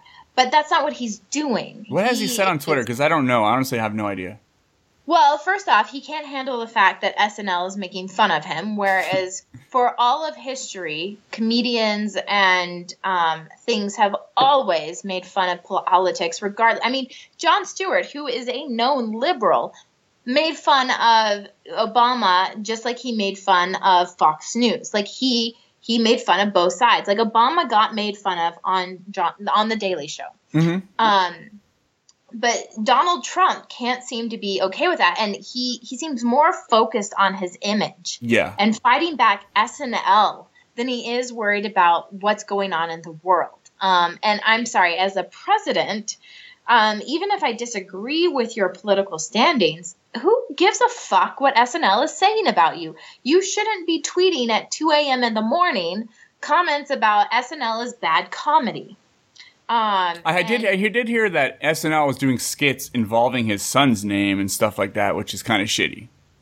SNL did that with all the presidents. Um, But they're SNL saying he's going to be the first at home schooled shooter and shit like that. Well, okay. Well, I don't know about that, so I yeah, that I saw it today. They're- to speak to that. I heard- Um, they're gonna They're but saying that, it. but that's not. But that's not what he was. That's not what initially spurred Oh. him. It was Alec Baldwin playing him, and Alec Baldwin was. And, and the crazy thing is, is a lot of what SNL is making fun of is actually more. I actually feel ba- bad for the writers of SNL because they can't really actually come up with anything. They're actually just doing reality, um, which is a little scary. Um, but he, what about a president that um, I know we have because again, 24 hour news cycle and the internet and all that kind of stuff. I know that, and I will be the first to say this, that what is news is considered. It's a little skewed. What is real news and what is fake news? And they have this whole thing that there's a lot of fake news sites out there. That being said, how do you feel about a president who is basically lambasting every single news organization out there that disagrees with him when the news is supposed to report on what is going on? And just because it's not a good story doesn't mean it's an incorrect or bad story. I, I think Trump is a big child, and it's it's uh And he's about to be your, and not about to be, he is now your president. yeah, that's that true. feel? I don't have any. I don't, I don't have any feelings, Andrea. I feel nothing. I'm numb. I'm Well, here- numb. I've always I've always stayed distanced from things that can make me angry. So politics, I've always just never paid attention. Sports, because Yeah. sports, like I felt, I see, I, I see more people getting mad at sports than than being fans. Everyone's all angry, and people like last couple of weeks, people have been like throwing blows over these these football games, and it just it's. I'm like, I, I'll keep my distance. I don't want to get involved. It's the same No, way I, I feel about get politics. It's just it's But, weird. but but but with politics, yes, you may not want to get involved, but politics determines your tomorrow. But if I get angry, and I'm getting mad, and, and it's actually I'm ruining my day. What is? angry. There's a there's a difference between getting angry and being um involved or active. Okay, I'm not very active. I'm lazy. So let me like read you a tweet from Donald Trump. It was on January 6th. Okay. The dishonest media does not report that any money spent on building the Great Wall for sake of speed will be paid back by Mexico later. Why the fuck would Mexico pay back a wall that keeps their immigrants out of the United States, a wall that the United States wants to build? There is, but people believe this will actually happen, and the president, Trump, President Trump, is telling us that Mexico is going to pay us back for a wall that's going to keep them out. That makes no fucking sense. I think at this point, Mexicans, Mexico is looking at United States like those guys are crazy. Build the wall to keep them out of Mexico. You really think that's happening? I don't. I honestly don't know. Is this wall thing real, or was it just like a funny thing that he no, was saying? that's the craziest thing. is They're still talking about it. I watched the um, inaugural balls and dances. So this is okay. No offense to news reporters out there, Erin Burnett. I totally highly respect you, but she asked Scott Baio last night at the inaugural ball and this was kind of shitty journalism. And this is where I go. I, I think good journalism is amazing. I think shitty journalism is really shitty. But um, Erin asked, so Scott Baio supposedly, um, allegedly, as journalists journalists would say, was the um, biggest celebrity that attended one of the balls. Um, and she said that to him on camera, which surprised the fuck out of me. She's like, "So Scott Baio, you're kind of the uh, you're the big celebrity right now, the big celebrity at this event. What the fuck has Scott Baio done in forever?" So that was really I don't even know who that is. Scott Baio is Charles in charge. I don't even know what that is. Okay, so the point is, it's it's it's this whole like idea that like I don't even know where I was going with my thought process. Oh, you said Mexico. What did I was saying? Oh fuck. Okay, yeah, I know this guy. Yeah, yeah. Okay. Yeah. So okay, so we are talking about the wall. So you know what, and you know how Scott Baio ended his interview with Erin Burnett was like she asked him, "What are you most excited about Trump doing?" And Scott Baio said, "Building the wall." Really? So I I think it's a thing that like people actually are really fucking excited about, which I, I I'm not gonna. I really try not to express my political views on social media or podcasts or anything like that. That's okay. but- It's relevant right now. Right, right, right. But the idea that we think a solution is to wall America in 2017 is a crazy fucking idea. We are a fucking melting pot. Yeah, that's we insane. always have been and we always will be. Regardless, we have one of the largest acceptance of immigrants, which Trump is trying to change. We have the largest acceptance, or maybe acceptance is the wrong, we have the largest influx of immigrants, whether accepted or not. We were born because we were a mixture of Native Americans and Europeans that were trying to leave Europe. We have and will always be a, a if there is a culture that is stereotypically American, it's Native American. Even then, that is no longer a majority. Like the majority, the ma- Americans, white Caucasians, is actually considered a non-majority to the majority of Mexicans and Italians and, and African Americans and everything else. If you put those up, white people, who is Mhm. what we are, we are the minority in America. Mm, And yeah. we are going to sit there and say we need to build a fucking wall to keep Mexicans out of America. You know what? I'm sorry. I'm one of those Americans who says, you know what? Why the fuck aren't we prideful in the fact that there are people from other countries who want to live in our country? yeah. because we sure. have an amazing economy because we have been so open because the fact that like we are loving why is that not better than exclusion that's what i don't understand like i want to be known for the country that says yes come here we love you let's do something I, I totally instead- agree. I totally agree. Right, but instead now we have Trump, who's one of his things, one of his uh, political statements. Like you know, you, most candidates always had like two or three that they like ran on was building a wall, and that is so outdated that it makes me sad because we were built on being a fucking melting pot. And why can't we have pride that we are a fucking melting pot? Because I'm sorry, you know what, Trump. Nothing I have read says that he was a Native American. And that is what we are actually built on is Native Americans. That's what made America. And then we came over as Europeans and mutts and a mixture of other countries and other cultures and we created what America is and why the fuck are we not celebrating that? Why is it a bad thing to celebrate the fact that we are all and we are one and everyone can be accepted in America? I don't understand that. I don't. Yeah, you, you think about a lot of the a lot of Mexican Mexico. A lot of people from Mexico come to United States and work our shittiest jobs that we will not do, and then to make a living and make their life better than what they were living in prior, which is super sad. Uh, are we are we going to start doing all these jobs? I mean, there's a lot of jobs that Well, we won't do as Americans. I mean, people No, won't do it because they'll want more pay, and then it won't work, and then we'll it'll just fuck everything up. Right. I like, and that's the crazy thing is like, so people use that uh, argument of, um, well, they're coming over and stealing our jobs. Oh yeah, you know not- the jobs that they're taking? They're the jobs that none of us want to fucking do. Like, so you know, it sucks that this is the thing is that like, oh yeah, and there's a stereotype for a reason because those are the jobs we wanted we as Americans with citizenship don't want to do, but they're willing to do because they get it.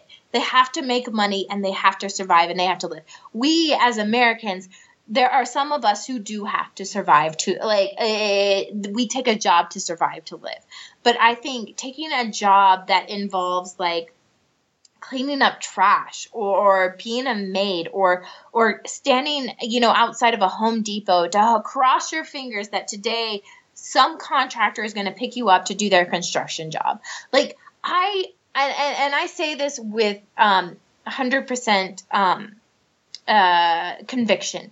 There's a Home Depot down the street from where I live, and every time I drive by it, there's like at least ten to fifteen, and and, and I want to choose my words wisely. Mm-hmm.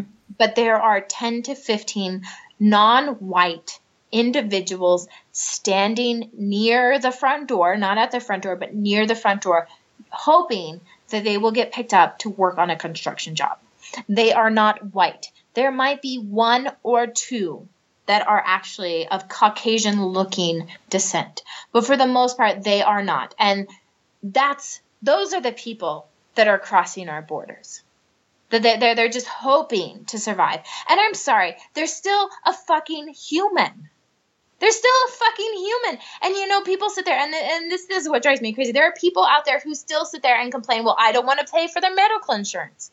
You're telling me that you don't want another human to exist on this earth. You are okay with their their life existence. You consider it less worthy than yours, even though they are hundred percent human. I, I don't understand that. Uh, that that makes us non-humans. If if we're okay with um, uh, people if considering another human just because of their address and we're considering their address determines their acceptability in our humanness. That's fucking sad. And I'm done. Off I, myself. I now I, I, totally get why you don't like to talk about it because you get fired up. And yeah. I, actually, i am really enjoying listening because, like I said, I, I am so numb to everything. I, do, I just don't follow anything. I my brain, since I was young, I've never been able to pay attention to anything that I'm not passionate about. So whether it's politics or sports or if it's learning shit in class and subjects I just didn't want to learn, I never paid attention. So I, am I'm, I'm enjoying listening because I'm learning all this stuff that I, I honestly I, I, just don't I, know. I this thought is that why I avoid it because I, you know, here's the crazy thing, and my husband and actually my really close friends um, give me a lot of shit about this. I, I'm not actually very politically active because I do get very very emotionally involved in um, how politics works and doesn't work and all that kind of stuff. And it honestly comes down to we're all fucking human. Yes. Why, why do we not see each other as human? And why the fuck do we think we're a better version of human when we all make mistakes and we are all amazing and we are all beautiful and we are all tortured and we, we all do amazing things and we all fuck up? Like, but we're all like humans. Like you can't scientifically take that away from us. And I don't understand why us as humans, our motto isn't just to make the human species better. Like we get the opportunity to emote. Um, we're not flies that live. We're not mosquitoes that live for seven days. Um, we get to feel we get to love we get to we get to cry we get to embrace we get to have friendships and, and create um, yet, and mate because sex is fucking awesome and procreate yet, procreate and yet we still our priority is about making us as individuals better than the other human yeah, that's that's and I, so and I don't understand that. And, and, I, you know, it's this is going to sound like a terrible, terrible comparison, and, and, I'm trying to just take the best of it. But um, insects that colonize, and like bees or ants, ants. It, it, it's all about the colony. Yeah, ants work together. like, They- yeah, that's, that's they all they do is they go. They they And yes, yes, they have a dictor- dictatorship sort of society, and I don't want to go there. I think we've seen problems like that in World War II and Hitler and all that kind of stuff. But the point is, is like, I think there's something to be said about realizing that we are all part of the same colony and that we will actually all be fed and be a better colony if we work together. Yeah, that's true. I mean, we have to every everything kind of in a way has its role. You need you Yeah. need guys like me out sweeping parking lots and pressure washing the sidewalks and cleaning human shit out of trash enclosures as much as you need lawyers, as much as you need the guy working at McDonald's drive-throughs. Amen. Um, A fucking as man. much as you need the guy working at the grocery store and you know you, it's just everybody does their shit everyone the, everyone has I- i'm not saying everyone a lot of people do have this thing where like the, in a way oh i'm better than this person for this reason um, you know like i'm above this homeless person because he doesn't have a house and he's sitting there at, at mcdonald's you know asking for for change on the way out. So I'm going to act like I don't have change. And sadly, I run into a lot of homeless people when I work. I mean, every single night, constantly. So I don't carry money with me at all, period, even outside of my work days because of this. Cause I, cause, and it's, it's sad. Does that, does that make me a bad person? I don't know if it does. It just, does it? That came out wrong. Okay. Um, no, I get it. No, I- yeah, I- yeah, 'cause, uh, no, no, no. It, it, you know, there are some circumstances, and you know, I think that's the other thing is like, I think in politics or just in general, we try to generalize, and I think um, there are stereotypes for a reason, and there are um, certain types of people and, and expectations because of generalities, and and I don't think that makes you a terrible person. Um, Well, hold on. Before we move, but when I when I was saying like I don't carry money to give homeless people, it's not because I have anything against it. It's because I have had people ask me for a couple bucks, and I'm I'm I'm a sucker. I always go, yeah, I can give you a couple dollars. And I had this one time I opened my wallet up in front of this girl, and I was like, you know, I can give you a couple dollars, and then she wanted all of it. She's like, oh, you got like you have like eleven bucks. Why don't you just give me that? Like, she, and, you know, and there was other people around, and uh, I'm. It's my job is very unsafe. I'm out working in the middle of night in parking lots. It's dark, and so I don't. That's one of the reasons. It's not because I see homeless people and I don't want to give them stuff. But if I'm walking in to the, I go to the donut shop. There's a lot of 24 hour donut shops, and sometimes there's homeless people. And I'll just ask. I don't offer them money, but I do buy them donuts. Like you want, which has like a donut. Um. Yeah. Okay. Moving on. Sorry. well, I think you know this is what I and and this is very yogic and very hippy dippy of me to say this. But this. the, but the thing is, I think ultimately it's intention and motivation. yeah. Yes. And um, the yogic world will talk very highly and strongly about what is your intention. And truth be told, um, if your intention is hate, if your intention is to better yourself, if your intention is is self serving, then yeah, that's really shitty. Um, and as you know, if we're using homelessness as an example, in Salt Lake City, um, they have actually done an amazing job of setting up the city that technically we shouldn't have any homeless people. So the people who are choosing to be homeless are either um, mentally disabled and um, they haven't managed to figure that out, or they are choosing to be homeless. So in fact, when you live in Salt Lake City, if you are giving money to a panhandler, you are assisting that you are assisting the stereotype of the lazy uh, person out there that people hate um, because they are choosing to panhandle. Um, the the city has set up a, a, has a great uh, they've set up a lot of low income housing, and they actually do have a decent um, amount of um, uh, public options for helping you get jobs and to better yourself. They, they, that has just been a part of it, and I think that has a huge deal to do with LDS Church, which I will give them thumbs up and kudos for. Um, so that being said, um, if you're going out there and you don't have money because you literally don't have money or you just you don't feel comfortable that's one thing. I think if you if your intentions are like i'm not giving you fucking money because you're probably lazy you're probably a drug addict and because you're probably going to make your life worse. That's shitty. And and i think there are aspects of um humans out there that, that that's what that's bad And, and that's where I think the problem is. And I very much strongly believe I, and I learned this from my dad. And my dad was a pilot. And so he traveled all over the world. He's he was in many different cities, and I 100% agree with him. He would often go up to a person asking for money and ask them what they need, or would offer them food. And that was the most genuine, honest telling of this person, what that meant. If they just wanted money because of the stereotypical expectation that they wanted drugs or cigarettes or alcohol, Mm-hmm. or if they were actually hungry, or if they actually needed socks or sunscreen or water. And I I think there are those out there who do just want money for alcohol and drugs. But honestly, I think there's a shit ton of people who we forget that they're also human.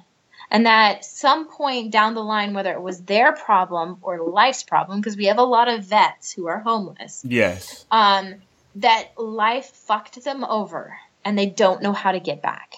And I think if we really look at our homeless population and we look at each single person we interact with and we say, you are still human, then I think we'll have a better idea of what they need and what we can do for them. And again, it just goes back to intention. I have asked homeless people before and I said, hey, I don't have cash on me, but I will buy you dinner. And the guy has told me, no, I, I just want your money. And I said, okay. And I moved on.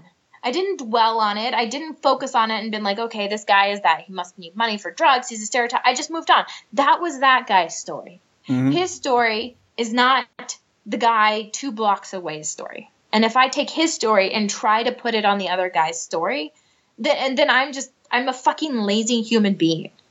And I will forever always ask, can I buy you food? Can I give you water? What do you need? Because every person is a separate individual and the reason that they're on the sidewalk acting like an inhuman, having to ask for food or money, regardless of it's because they're an alcoholic or because they're a vet. Life did not do them well, and I should still treat them like a fucking human being. Yes. Yes, Andrea. That's because you're a sweet person. I am not. I'm an evil person. No, I'm just kidding. You are I, not evil. You are not evil at I'm all. joking. I'm joking. I, I tried. I don't like people who. Hit, I just. I, I don't know. I pretty much. I'm. I'm very. I'm overly positive about a lot of things. Uh, I'm very. I, I try to help everybody I can. Like I just want everyone to be happy and have a good time, have fun. But sometimes it doesn't work. Some people are angry and get mad, and you know. Can I can I read you this? Let me pull it up. Um, it's this amazing thing. Actually, um, is this terrible? Can I ask you to pause the podcast real quick? Can you remember to edit this out? Sure. Okay, I have to go pee. Give me two Oh yeah, seconds. yeah, yeah. I will do the same. Oh, and this is the perfect moment to play a promo from the Tattoos Banana, the, the, the Tattooed Bananas podcast. Check it out. Ladies and gentlemen, please welcome to the stage, Tattoo Banana! Although I will say the sweeping was a lot harder than I expected. Well, yeah, because you're not It- used to it like women. oh Which brings me to something that I want to talk about is women's rights. Like whoever's closest to me, I'm gonna kiss him right on the mouth. A whole lot of snuggling. A whole lot of snuggling. Well, now you've you've piqued my uh, my appetite here. I think I'm gonna go make some more nachos. Hey, let's move on. Let let's talk about anything else. I don't care what it is. It's got to be something different. Please help. I mean, literally, that coffee porter could pull my pants down and do bad things to me, and I'd I'd be okay with it. Isn't that a nice deep look into my soul? Breaking news. Farts are like blowing kisses, right? They're just they come from your butt instead of your mouth, Uh, yeah, sure. Right? It, it could be misconstrued that you would eat a child's leg, but you don't because that's not a thing. Or New I'm sure I'd find some. You could harvest kiwis. I'm no kiwis are the people. No, it's both, isn't it? I remember. Okay, let me know when you're recording again. No, I'm. This, I haven't stopped it. Okay, so I have this quote that I found. I don't know who Lee R. Knost is, um, but it just happened up to come across one of my Facebook feeds, and I love it. And I'm going to read it for you. Okay. Um, life is amazing, and then it's awful, and then it's amazing again. And in between the amazing and awful, it's ordinary and mundane and routine. Breathe in the amazing, hold on through the awful, and relax and exhale during the ordinary. That's just living, heartbreaking, soul healing, amazing, awful, ordinary life, and it's breathtakingly beautiful. And um, That's a great quote. I know, right? It's it's a real it's it's a realistic quote. right. It's like because Uh, you know everyone like you look at everyone's Facebook posts. It's generally like, look how awesome my life is, or look how shitty the world is. It's never like, look how look how boring my actual life is, and look how I don't know. You know what I mean? Yeah, no, totally. Um, yeah. What is it like to be human? I always wanted to be a human. I've always wanted to have a human. I have the human shell. I know I'm I'm I'm definitely from a different planet. What is it like to just be human? You guys seem so irritated at each other and mean on your social media platforms. You guys seem so you guys seem it's crazy. I'm so glad I'm I'm, merely just an alien in a human's body. I like it. Everyone needs to get along. And the moral of the story is everyone I don't know, everyone just needs to calm the fuck down Right? and get along and just enjoy. Have fun. Fun. Create. Everyone needs to create. Andrea is acting. She's creating web series and stuff. And, you know, I, I try to create positive podcasts for the most part. Create something. You can, you could create, you could be a baker and create awesome food and share it with your neighbor. You could be an artist and share it with the internet or anything. Just create something. If you're just sitting around doing nothing about anything and not, you just, I don't know. I find those are the most, do you, do you know many creators to be not positive? I mean, do you know, think about that. Think about all the people you know that are creators. Do you, do you find them to be overly hatred, hate, hate oriented? Uh, I, there are some. I, Yeah, not guess there are. There's not because I mean you have to think about those people who do documentaries, and I think as much as some documentaries try to be unbiased, um, I think a lot of creators out there still, I, I- you know, and not even documentaries. Um, no, that's a good one because when, docu- when you're, when you're a storyteller, you are trying to tell your story, regardless of whether it's being right or wrong. And we always talk about this in the acting world that the best way to play an antagonist. So, I, I for your listeners out there, you know, I, I don't want to dumbify this, but you have the protagonist, and it's usually what? the hero. What the you protagonist? what is that? Right. You have a protagonist who is usually the hero and the good person, and the antagonist who is the opposition, who, the evil person. Mhm. Um, but we talk about this in acting class all the time. Even if you, the best way to play and portray an antagonist, an antagonist never thinks that they are wrong.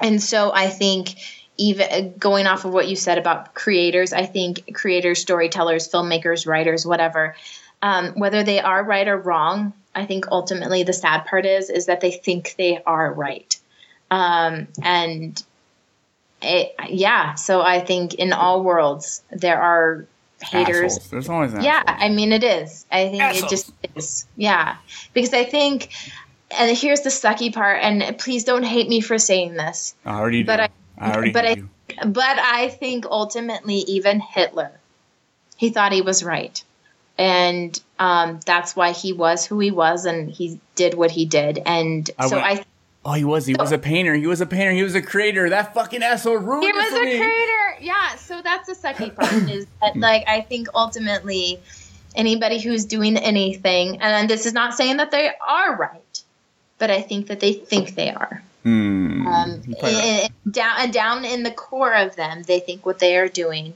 is right. People need to fucking relax. I can't wait till because it's legal to have marijuana in California now, but there's no shops yet. It's gonna probably take another year till you see stores that you can just go in and buy weed. I think people are gonna calm the fuck down in California. I mean, I don't smoke weed; it's, I can't handle it.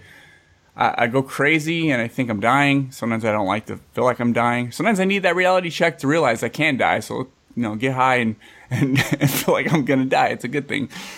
But I feel like the overall vibe in California might calm down a little bit. I'm hoping. Hopefully, Probably not. There's- Probably not. no, that's the crazy thing. Give things time. Unfortunately, with anything, if you give it time, whether it's long or short, things change, they move, they grow, and they become what is the future. Yeah, I know everyone listening to me half time is like, this guy doesn't know shit about shit. Like, I don't know. I try to block all that stuff out. And um, I don't have the energy to follow most things. To be honest with you, I just don't have the energy to follow most things. I work. I work hard. I work sh- shitty hours. I come home. I relax by playing video games and waiting to go to work. And then a couple times a week, I'll record and talk some. I will have a good time. That's my life. Yay! So on that note, I hope this podcast hasn't been too horribly awkward. Fuck them.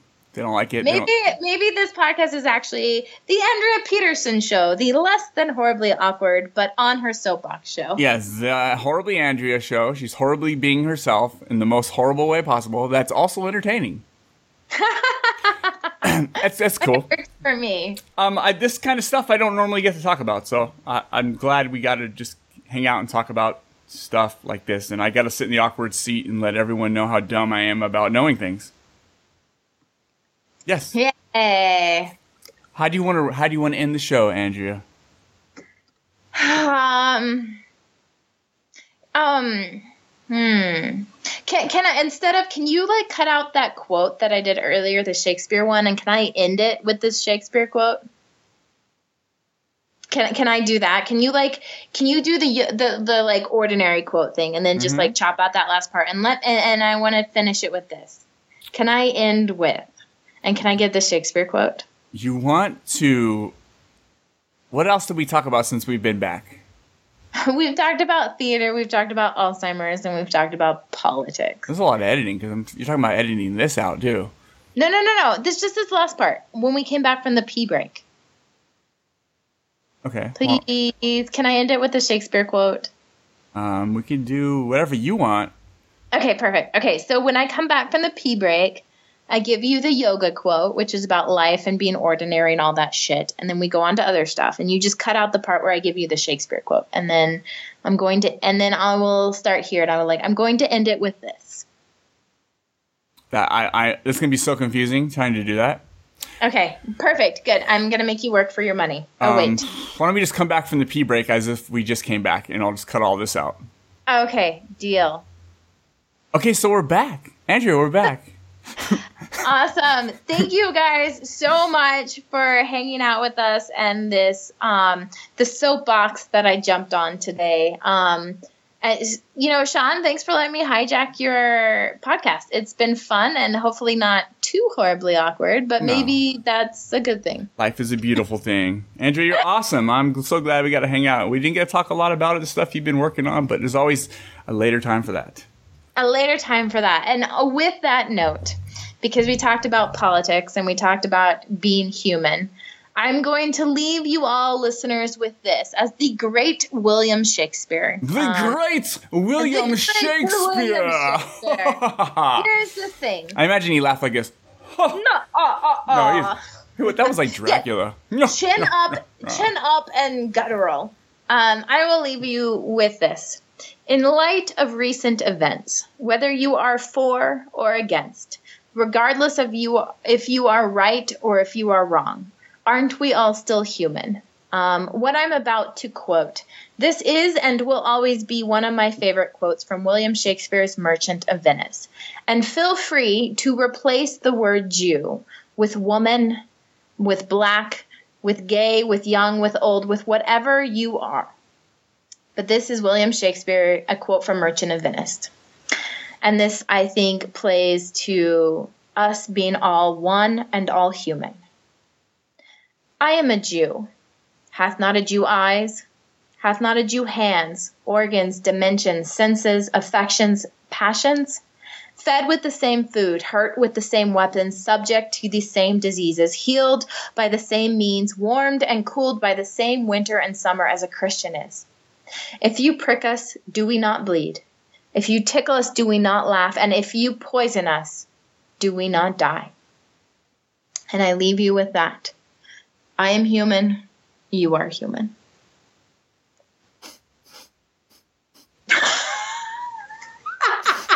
I was trying to, I was trying, really trying to listen. This this whole end part's gonna be weird because it's gonna be weird. Trust me, guys. Just come along for the for the ride. Shakespeare. That was awesome. So awesome. Thank you.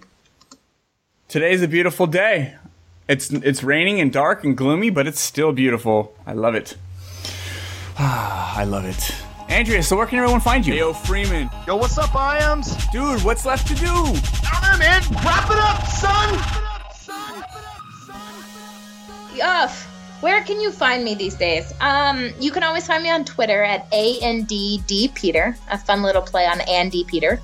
Uh, Instagram, same thing, ANDD Peter. Um, you can friend me on Facebook at Andrea Kyle, K I L E Peterson. And maybe if I know you, I'll follow you back. If not, I might ignore you. Oh, what a Um, you can always check out the web series that we just finished season one on. You Again web series. It's a fun little geeky dramedy. Uh, in fact, we're actually hopefully going to release a bonus episode in the next couple of weeks. It's in uh, post production right now. My uh, muse, my composer and my sound person just got the final edit, so hopefully I will get that out to you guys. Um, so definitely check it out if you haven't followed us before. You Again web series. It's a fun, fun little thing that'll just make you happy. Um, Definitely yes. and if you are a Salt Lakean, a Utahan, um, I will be opening up a production of the play called The Other Place, February 17th through March 7th. So definitely check us out, and I'm sure I will pop up somewhere on your Google search. Awesome. So this has been fun. Thank you again, Sean, for letting me hijack your podcast. This is Andrea's maybe not so, but kind of possibly not maybe horribly, but hopefully awkward podcast. And Sean will will be returning to you on the next episode. Yeah, good luck searching for that title on iTunes. um, that's uh, like good luck. That that's Hey, maybe really good luck because if you type that in, that's the only thing that's gonna pop up. yeah. If you're very specific with all 72 of those words, you will nail Andrea's new podcast. I don't know about new. there's got to be there's got to be a, a character, uh, whatever. You got to have a limit, right? There's got to be a limit to the searches. But um, you guys, I was I did uh, Jason. Oh, thank you, Jason, for the awesome, horribly Andrea intro. That was awesome. Uh, yes, thank you, Jason. Thank you so much. Um, also, yeah, Jason, just know we were waiting for that. So it's been like two months. We could have had this thing done two months ago. But thanks for taking two months for bring, giving that to us. Uh, you're an awesome dude. But no, seriously, thank you. And uh, thanks. I was on his podcast. Everyone, check out the WTF is Success podcast. I was on that podcast, which was released last week. So go check that out. That's awesome. Um, check out my friend Roal with the World of Row podcast. He just did his one year anniversary show.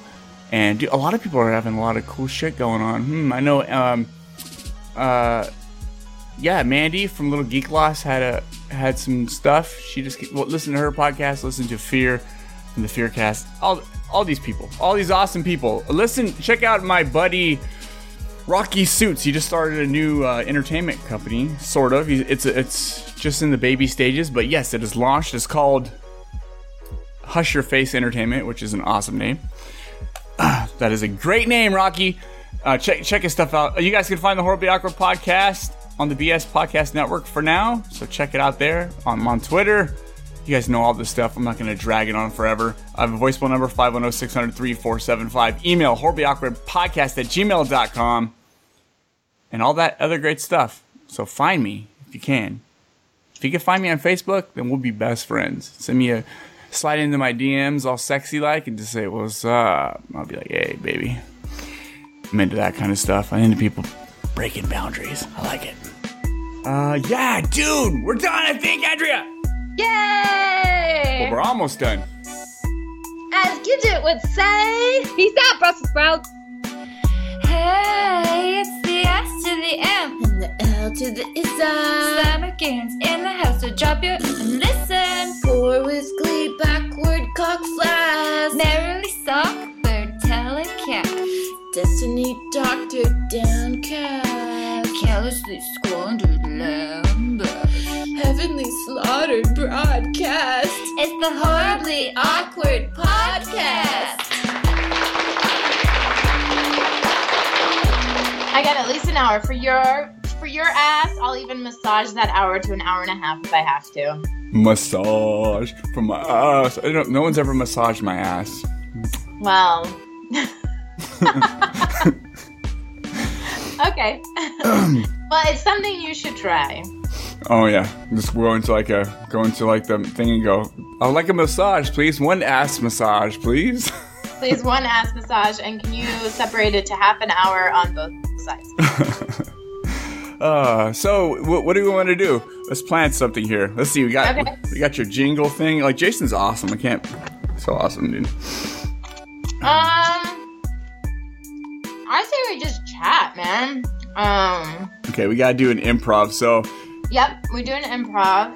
we'll do an Uh. improv where I don't want to do a podcast anymore, and which is kind of a planned skit almost. But let's just say I don't want a podcast anymore, like we did last time. I'm giving you, I'm passing the baton. Hmm. Um, I've been adding um, sound effects to my to my I improv. know that's awesome. That makes Yeah. it fun. Yeah, so it's well, so it sounds like a movie and shit, which takes me like an hou- extra hour to edit, but but it makes it more unique. Does it make it um more um Yeah, mm, brain fart? That's a good way to start a podcast. Um, I haven't started yet, so we're good. All the brain farts, let's get them out. Um, I like I like sound effects. Period. Well, I mean, sound effects in the editing, so I don't have any up front. Okay. So like you know, so there's like street noises or whatever noises in the background. It makes it sound like it makes it sound like an audio play, kind of. Yeah. I like it. I like it. it. I think it adds. It makes it sound like you have a sound technician. Ooh. I know, it makes it sound like I'm like I hired a producer. Yeah. Yeah. Oh, yeah. That's a horribly awkward show.